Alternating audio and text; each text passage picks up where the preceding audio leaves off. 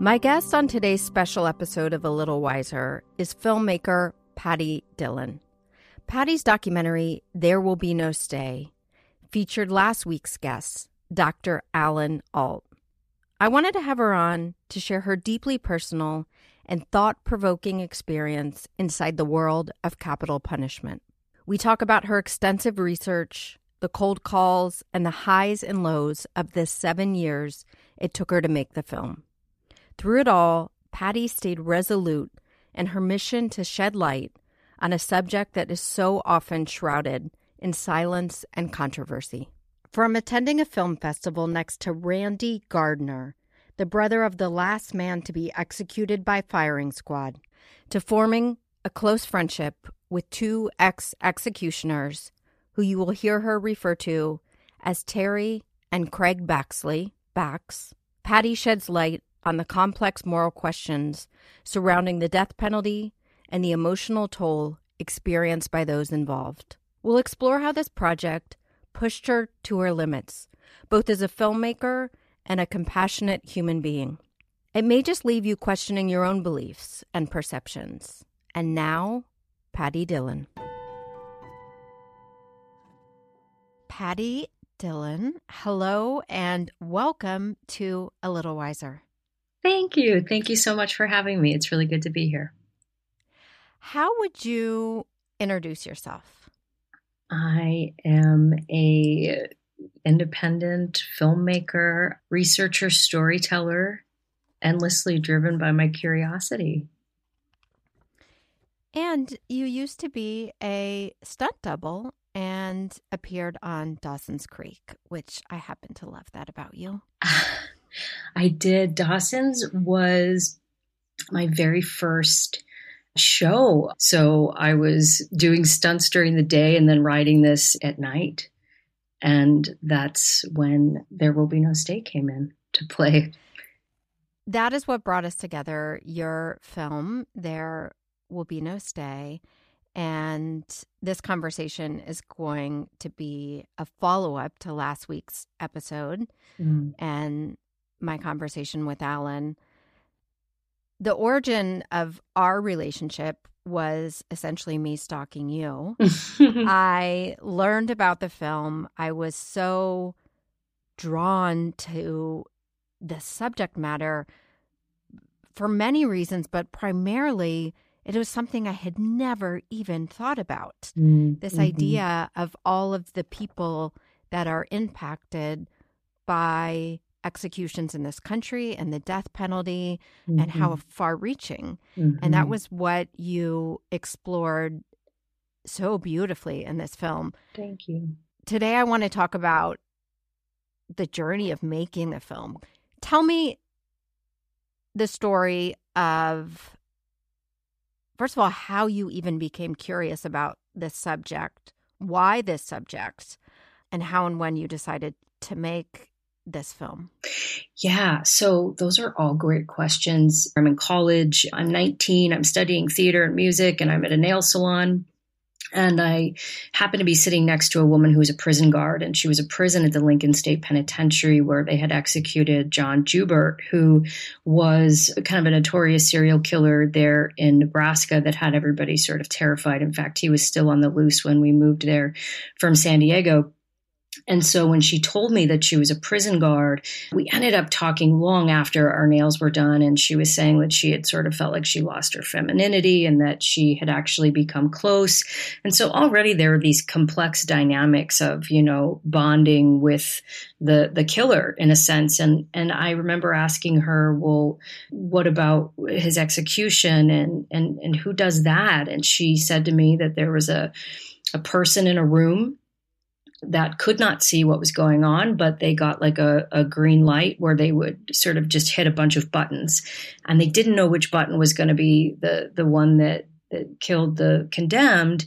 But then they would just get like a red light that would say, don't hit the buttons anymore. And that kind of just blew my mind wide open, that there was this weird consideration for the psychology of a person they were asking to kill someone who killed something else. There was something fascinating and dark and scary. And um, all wrapped into that. But of course, you know, I had this comedy trajectory, so it hadn't really occurred to me to ever pursue that. And then I had met a gentleman who was a surgeon, and we were having a conversation, and he mentioned there must have been capital punishment or something that came up in a paper, or for whatever reason, we were talking about execution.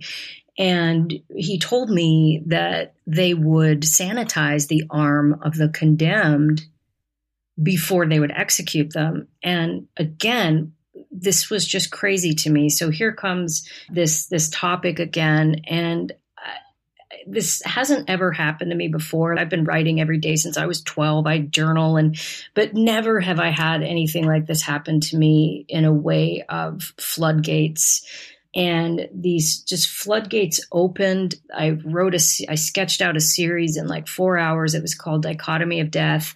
And the first one out of the gate was going to be called To Kill the Killer. We were going to explore the executioner. And then we were going to do another episode about recycling organs of the condemned. I just went down this rabbit hole of every facet of the process that I found to be so dark and disturbing, and just dichotomies everywhere. And so To Kill the Killer ended up being my primary focus of research, which was execution from the executioner's perspective. Now, that is what became There Will Be No Stay. It ended up being such a heavy lift. It took me seven years to make. So the series got, I still have all that research, but the film would take seven years. And so from that point, I had access to funding, but the funding was going to be dependent on finding an executioner. And the further I got into this research, the only ones I could find had taken their own lives. And in that sense, I just knew that there had to be others out there that were suffering in, in silence. So you clearly are called to, drawn to, now committed mm-hmm. Mm-hmm. to making this film. And in the opening of the film, you have some statistics on title cards, which blew me away. Mm-hmm. But one thousand two hundred thirty-eight, this is um, executions in this country, one thousand two hundred thirty-eight by lethal injection, one hundred fifty-eight by electrocution, eleven by gas chamber, three by firing squad, and three by hanging. Mm-hmm. And we are in the top five Mm-hmm. countries mm-hmm. and executions per year, behind China, Iran, Saudi Arabia, and Iraq. Mm-hmm. Yeah, just to see it really was jaw-dropping. Mm-hmm. So you have this idea. Film financing is very hard to come by.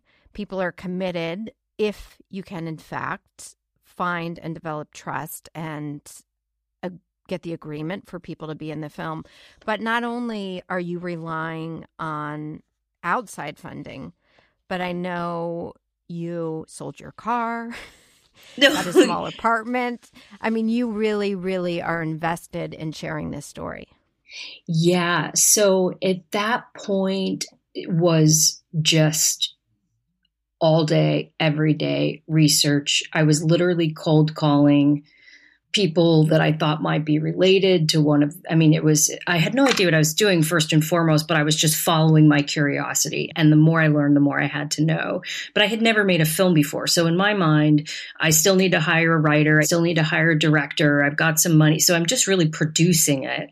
And it would take me a year and a half of full-time research and, and a bunch of people along the way. I would get close. Like I found a warden who was like, you will never find an executioner that will talk to you or appear on camera. Um, the one that he hired would wear a hood. He would be picked up in an unmarked van. Like the more I found out about it, I was like, people need to know this. What, this is crazy.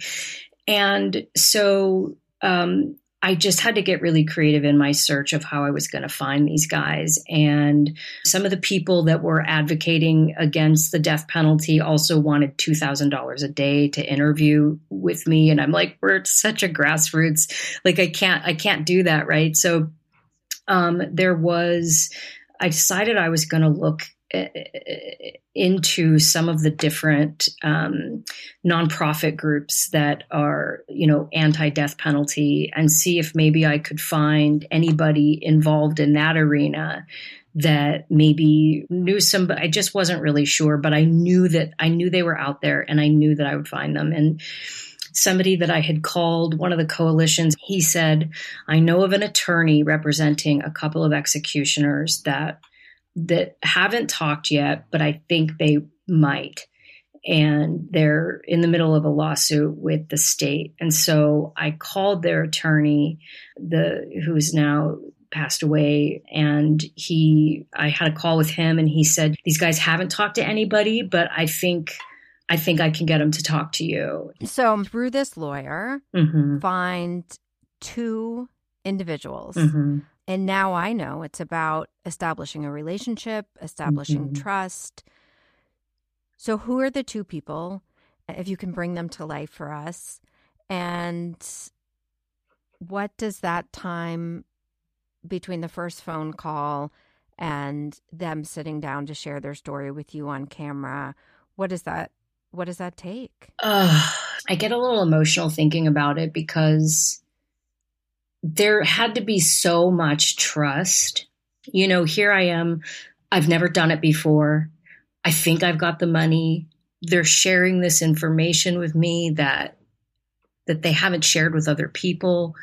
And it was a tremendous honor, and one that I took so seriously, to the point where it became my obsession, that there was not an option to fail these guys. But I still didn't know how I was going to pull it off. I had never written a movie. I had never. And so there's Terry, who is this incredible gentleman. He's funny and has just some of the most endearing quirks. And of course, you know, I'm barely five feet after Pilates, and the, both of these guys are just, just tall, strapping.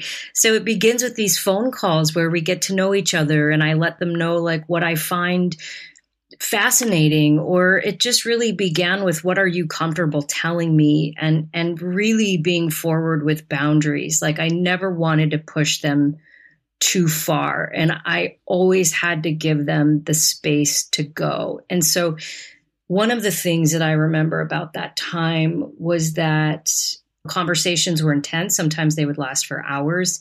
And then a friendship developed. And both of these guys are just, you know, big strapping guys.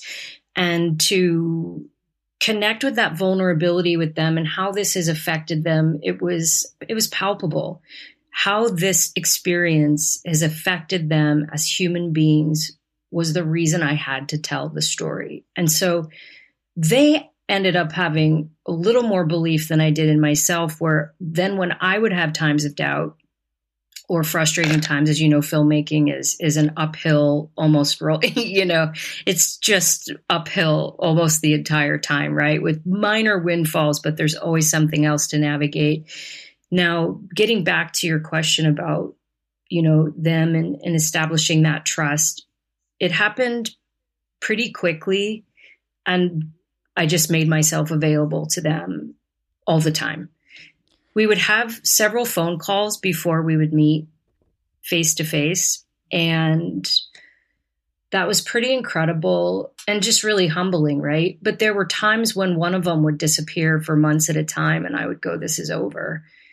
And I remember that very vividly, like constantly needing to adapt and always being in fear because of this intense emotional journey that they were on, and, and all of this P T S D that they were navigating from not feeling heard and from not being believed and for being called liars. And uh, here these guys were, you know, at the top of their game, at the top of their career. And so the, the way that it affected them, I just...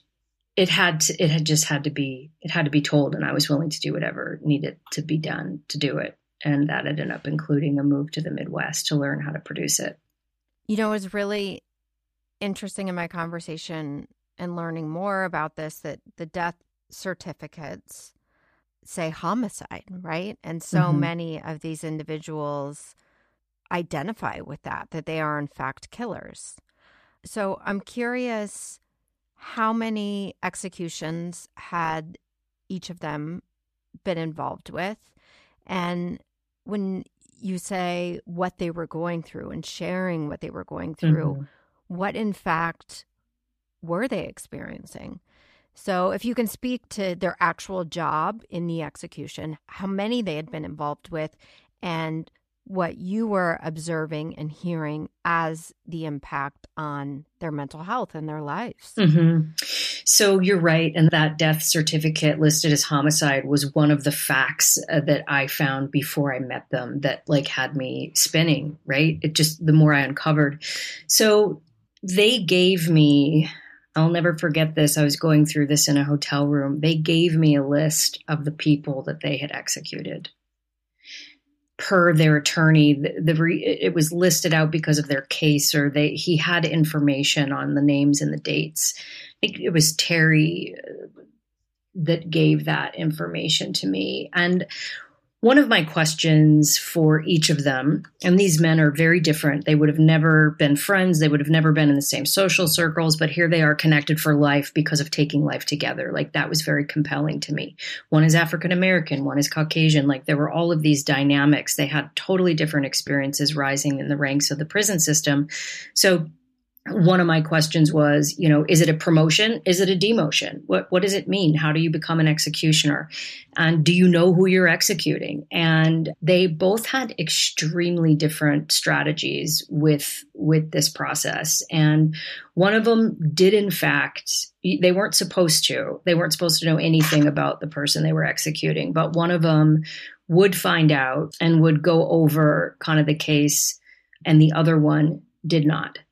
I don't have a clear number of how many each did because that number is not terribly clear even with them.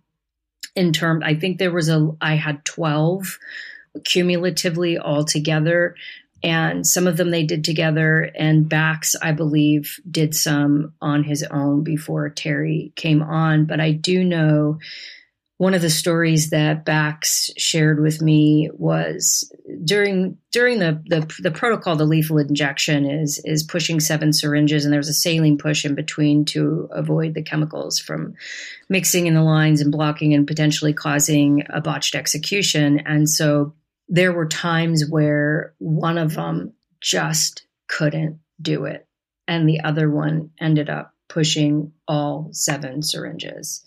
Another aspect, so so this really manifested in Bax as like anger and rage. You know, if you're going to teach me how to do it, I got to, you got to teach me how to do it right, right? So there's a whole other dynamic. And and also, you know, where's the counseling afterwards? And it was all just, it was traumatic. And, you know, Terry would say that his uniform was like his mask. And so he told me that he would, you know, go home afterwards. And, and of course, you know, they're, they have their family men, they have wives. And, and, you know, he said that he would need to keep his uniform on for a while until he was ready to kind of take it off. He referred to it as like his mask.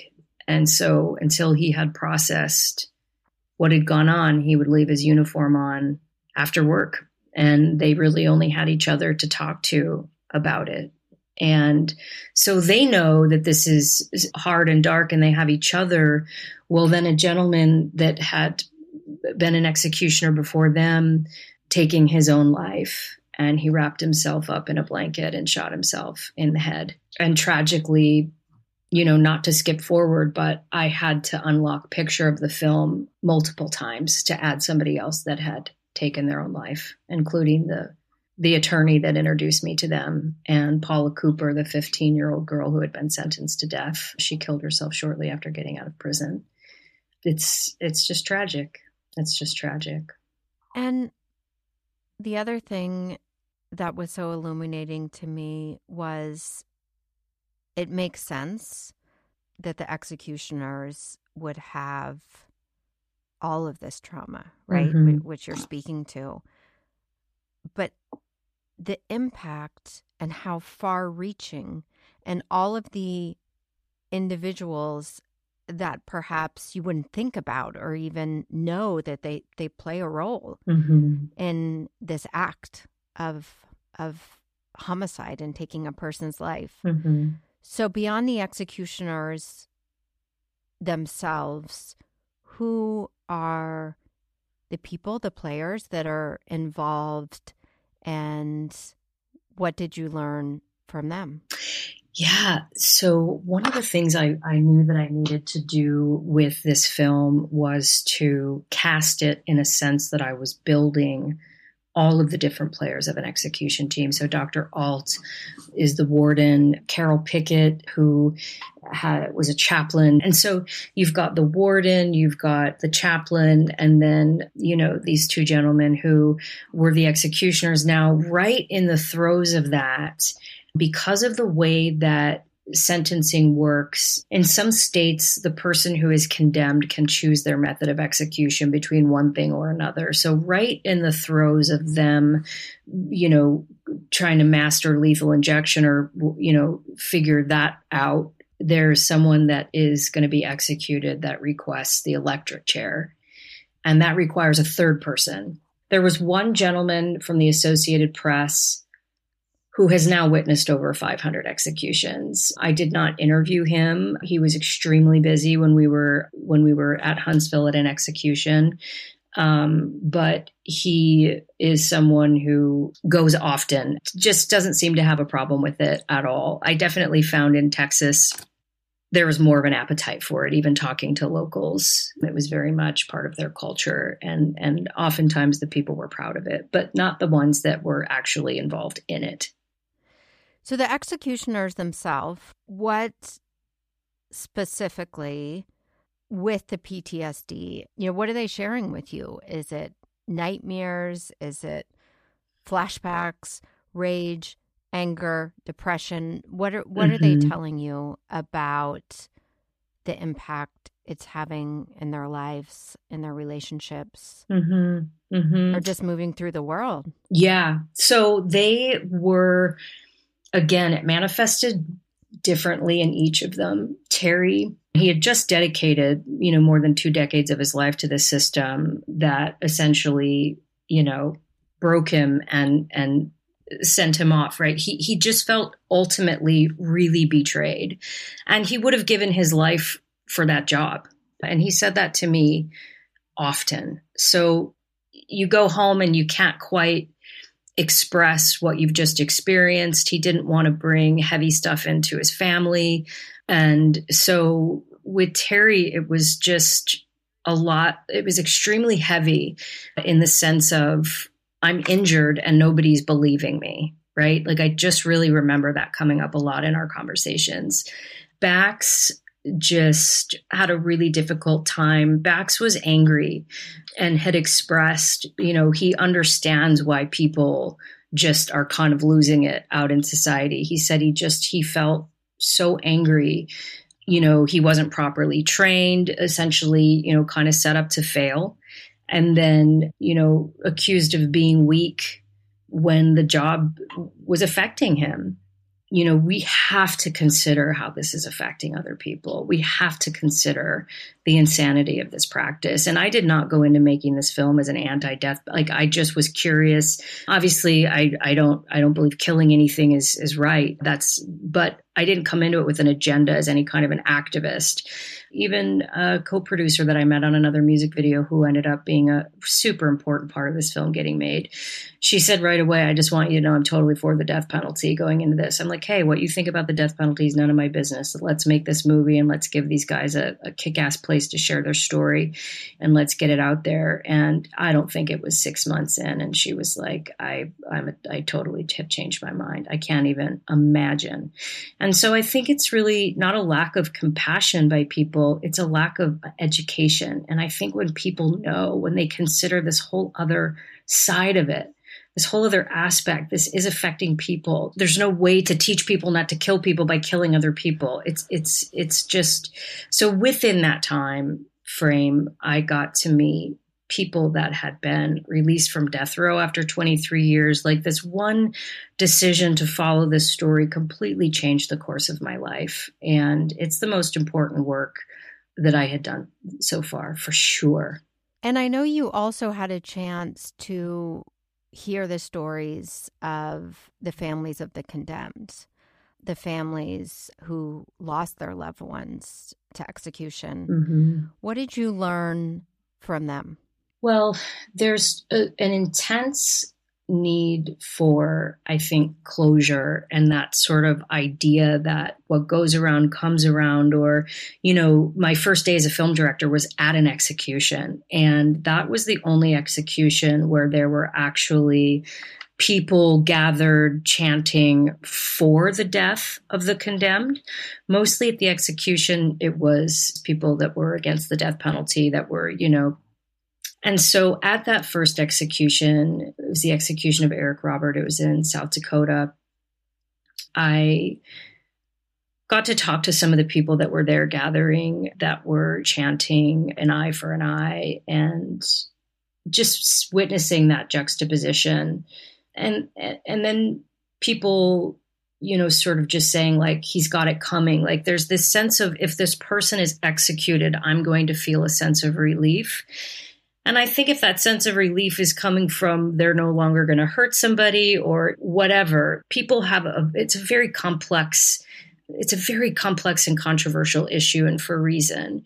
But I can tell you that the reason Bill Pelke's story was so important is because compassion, like when I started researching people that had forgiven the person that killed their loved one, and there are so many out there. I found just one after another after another that had said, like, let's stop this, right? Because then we're going to create another grieving mother.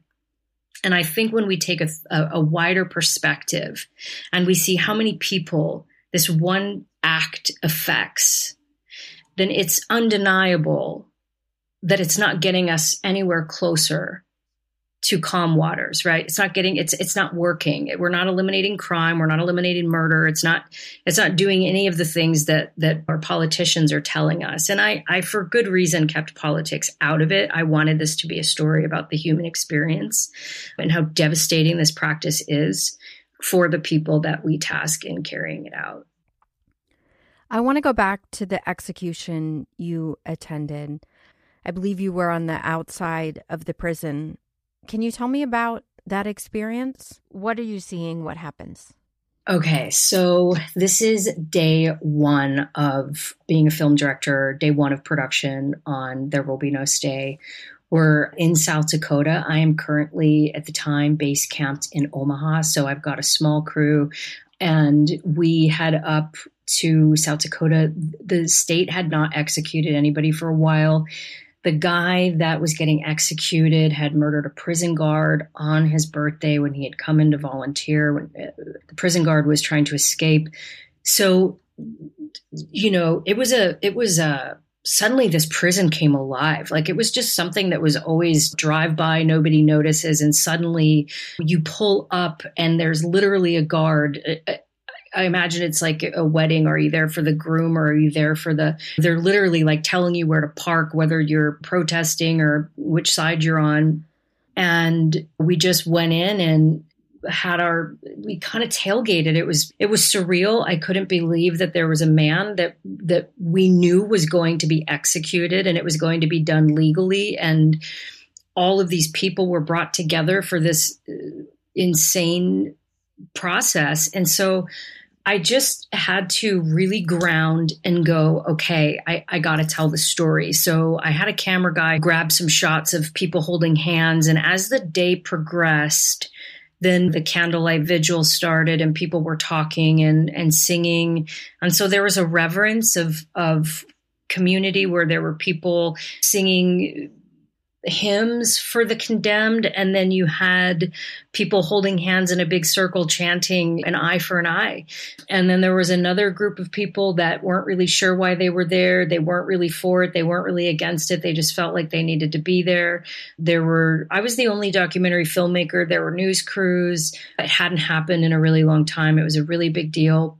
So we go, I see these people that had just witnessed an execution, and I can't really put into words the heaviness that they all carried. And these were people that were their victims' family. And here we got to go in and set up for a press conference where they're going to talk about why they, the family, and that he will no longer be able to hurt people. And then I interviewed the Associated Press there. That was going to be his first execution. He had never witnessed one before. And he was really nervous. I talked to him beforehand. And then afterwards, he looked like a different person. And when it was all said and done, we were speechless. As a crew, I think we went like straight to the bar at that point at the end of the night and just kind of sat quietly and then talked about it and saw it on the news. And, and that was, that was day one. That was day one of production.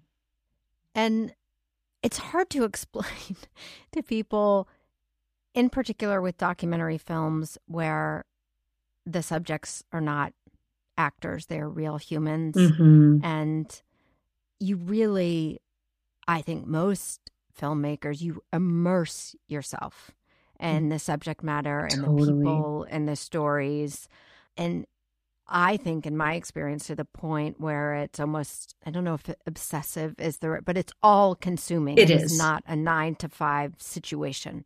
Right. Um, and there's a, the taxing end of the the stress and the logistics and the finances and the distribution, but there's also this emotional weight of these relationships and absorbing everything mm-hmm. that's happening. How did you cope? I mean, was it maladaptive? Did, were you like meditating? Were you self-medicating? What is the impact on you as a person? So all of it. I did have a really solid spiritual practice. I did meditate every day. But I was absolutely self-medicating. I was self-medicating imposter syndrome, but mostly the, the the pressure I had put on myself. Here I had told these investors that I, you know, was going to make this film and it was going to be worth their investment. I needed to do a, a tell, you know, most importantly, I needed to do the stories justice of the people that trusted me with them, right? So I don't think any of the investor, they were invested in the story too. I don't think any of them anticipated like getting rich. That's not what documentaries are for, right? But there was a, I just was sipping and I was self-medicating with wine. And I was just, I was sipping while I was writing. I was sipping when we were doing working lunches. And I had lived in the Midwest, so I was no longer doing stunts. So I didn't have that pressure to stay super fit. And I ended up blowing out my adrenals. I was so sick. By the time the film was over, when we were doing the festival circuit, I had gained seventy-five pounds. I was in a state of um, wired and tired all the time. I was never able to sleep more than three hours at a time. I would go to bed with a glass of wine by my head. Um, I was highly, highly functioning. Um, but then when it was over, like I knew I had to pull a Hail Mary. I was unrecognizable and I wasn't able to really celebrate any of the success of the film. I just knew I needed to get healthy and I needed to get healthy stat, even if that meant taking a break from film. And I just kind of crashed afterwards when it was, when it was all said and done. I gave everything away and downsized to a backpack. I gave up my studio and decided I was going to simplify my life so I could just kind of write and go see what was next and travel and see friends. Because like you said, I don't think obsessive is is really too big of a word when you are making a documentary film. And I used to laugh with the guys and say I was married to two executioners and pregnant with their documentary. I mean, everything I did every day, all day revolved around that film for seven years. I lost friendships over it, my health, but I don't regret it. I don't regret it. And now, you know, it's like, okay, how can I do better this time and feeling better and healthy and totally reset and what not to do, you know, uh, this time around. And so, yeah, I don't regret it, but um, I definitely was self-medicating uh, in a, in a pretty big way.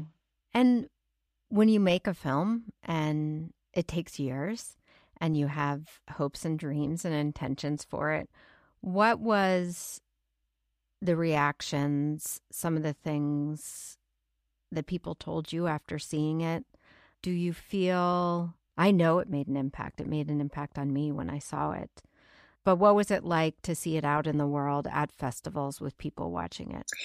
You know, there's one moment that stands out, and this is perhaps the most poignant moment for me. It it had its world premiere. I was lucky enough. I had Susan Sarandon kind of championing the film. She'd plug it on social media and, and give me a quote to use on our poster. And so through that, a bunch of people in, in the death penalty circles came to attend. And you mentioned firing squad. And one of the, the last person to be executed by firing squad happened in Utah. And a gentleman named Randy Gardner was the brother of the man executed. And Randy came to Big Sky Documentary Film Festival, and I met him. And he said that he stood up, and what he said was, "My brother was the last person executed by firing squad. And I've carried my whole life this rage for the executioners that killed my brother. And after watching this film, I now realize that the men that killed my brother are probably struggling today. And I hope that they are okay." And I can't tell you what that, how that affected me in a sense of like, that alone made it worth it. And I know that sounds cliche or like, oh, my film, and if it impacts one person, but like in that moment, there was a tremendous amount of resolve that it doesn't matter what gets thrown my way at any film festival or Q and A or anybody that, you know, maybe thinks I have an agenda or disagrees or whatever. It didn't really matter. It didn't really matter. And, and there was a change at that moment where I was able to just let it all go. Whatever shit was going to come my way, I'm just going to let it go. And, and, and I did my job. The film did its job. And so I was able to put it down and, and move on. And so, yeah, it was a, it was an incredible experience. I love that you had that moment. And I think that's, it's, it's the mystery and the magic of film, because it goes out into the world and you have no idea yeah. who watches it, right. how it impacts. And for most of the people, you never will. Mm-hmm. Um, so you have faith that it finds the right people, but you don't get back in general some sort of metrics of the impact, because it's hearts and minds, and the the film is distributed widely if we're lucky. So I, I get that very much, what mm-hmm. you're saying. Mm-hmm. So I want to talk about where you are in your life today, in such a different place ah! than... Yeah. I mean, you've transformed your body, your location, you're a minimalist. I mean, yeah. getting to know you has been so fun, but still deeply committed to telling stories that matter and stories that the world needs to hear. So tell me how you were changed, you know, what your life looks like now, and the film that you are currently creating yeah, for the world. Thank you. Initially, I was like, I'm going to pick that comedy back up. And, and I did, and I wrote it. And then COVID happened. And like many people, I was locked down. I was like, oh, how do I want to spend the rest of my life? What does my day look like? What am I doing? What am I writing? What am I documenting? I knew I was going to be writing, and I knew I have a deep love for research and storytelling. So I was like, I'm going to go back to school and finish a degree that I started in the nineties. And I wanted to pivot to marine conservation because the ocean is my big, great love. And I had been away from it for so long, living in the Midwest. I started just researching. I thought I took a conservation class, a Jane Goodall masterclass. I was like binging on those masterclasses, and, a, and I realized that science needed communicators. Long story short, there's this incredible species of orca up here called the Southern Resident Killer Whales that are critically endangered. And so I thought maybe I could learn how to communicate, plug into a nonprofit organization. So I came up to Seattle, rented a little studio uh, by the lake, and have a paddleboard and my dog. And uh, I'm in second year of development on a film called A Killer Journey. And it is about an orca called Tokitae, who sadly and tragically passed away last month in captivity, but she was closer than ever to returning to her native waters where her endangered pod and mother still swim. Her mother's in her nineties, or the orca L twenty-five that they believe is her mother, Ocean Sun, is, is well into her nineties. And the story really was following her journey after being in captivity for fifty-three years, coming back to the Salish Sea and returning to a sea sanctuary. And now we're really looking at the need to end captivity and also the need to save her southern resident endangered family. We we need to replenish the salmon population here and breach some dams. And it's just a really important, a really important story. And there there are a lot of people telling the story. So like, I don't have that same pressure. Like if I fall apart tomorrow, her story will be told. But it's a really important story. And I'm loving the research. Also heavy, captivity sucks, right? So there's that dark element that I found myself back in. But the film is really educational, it's inspirational, and I want the audience to really get fired up about how to move forward. How do we transcend captivity? How can we make the connection that no matter where we live in the world, every choice we make has an effect on the ocean, and we can't live without the ocean. And so that's where I'm pivoted. That's where I'm going to spend the rest of my life. And this is my first film out of the gate in that space. And we're doing the whole thing with donations. So that's a whole new a whole new beast for, for this one. Well, for listeners who clearly they're in love with you now that they've listened. And clearly I can endorse your talent as a thank filmmaker you, and storyteller. So for those who want to support you, where can they learn more about the film? And yeah. Where can they support Thank you. you? Yeah. So I've got a I've got a PayPal campaign running through December thirty-first. We are going to take whatever we raise and make the film with that. Jeremy, who shot my first film, is our cinematographer. Nobody's taking a salary. Uh, you can find us on Instagram at A Killer Journey Film. And there's a link there uh, to donate to our PayPal site. And then we're going to be doing some really fun pop-up events in Seattle featuring a Toki Mai Tai, a drink we created in her honor, where people can ask me questions, they can donate, and just really make it an effort and in honor of this remarkable orca and her incredible endangered family here. So we're excited. Thank you. We will link in our show notes where listeners, you are listening now to make it easy. And Patty, thank you for your work. Thank you for the seven years you spent making There Will Be No Stay, which has led to me being able to learn about and now share this story with my community. You're awesome. Thank and you. I am deeply grateful to you. Thank you. Thank you so much for having me and for all of your support. It's really been great. Okay. Thank you. All right. Take care. To support Patty's work, look for the link in our show notes. We've also included links to There Will Be No Stay. Thanks for joining us on this special episode of A Little Wiser, and take care of yourselves and one another.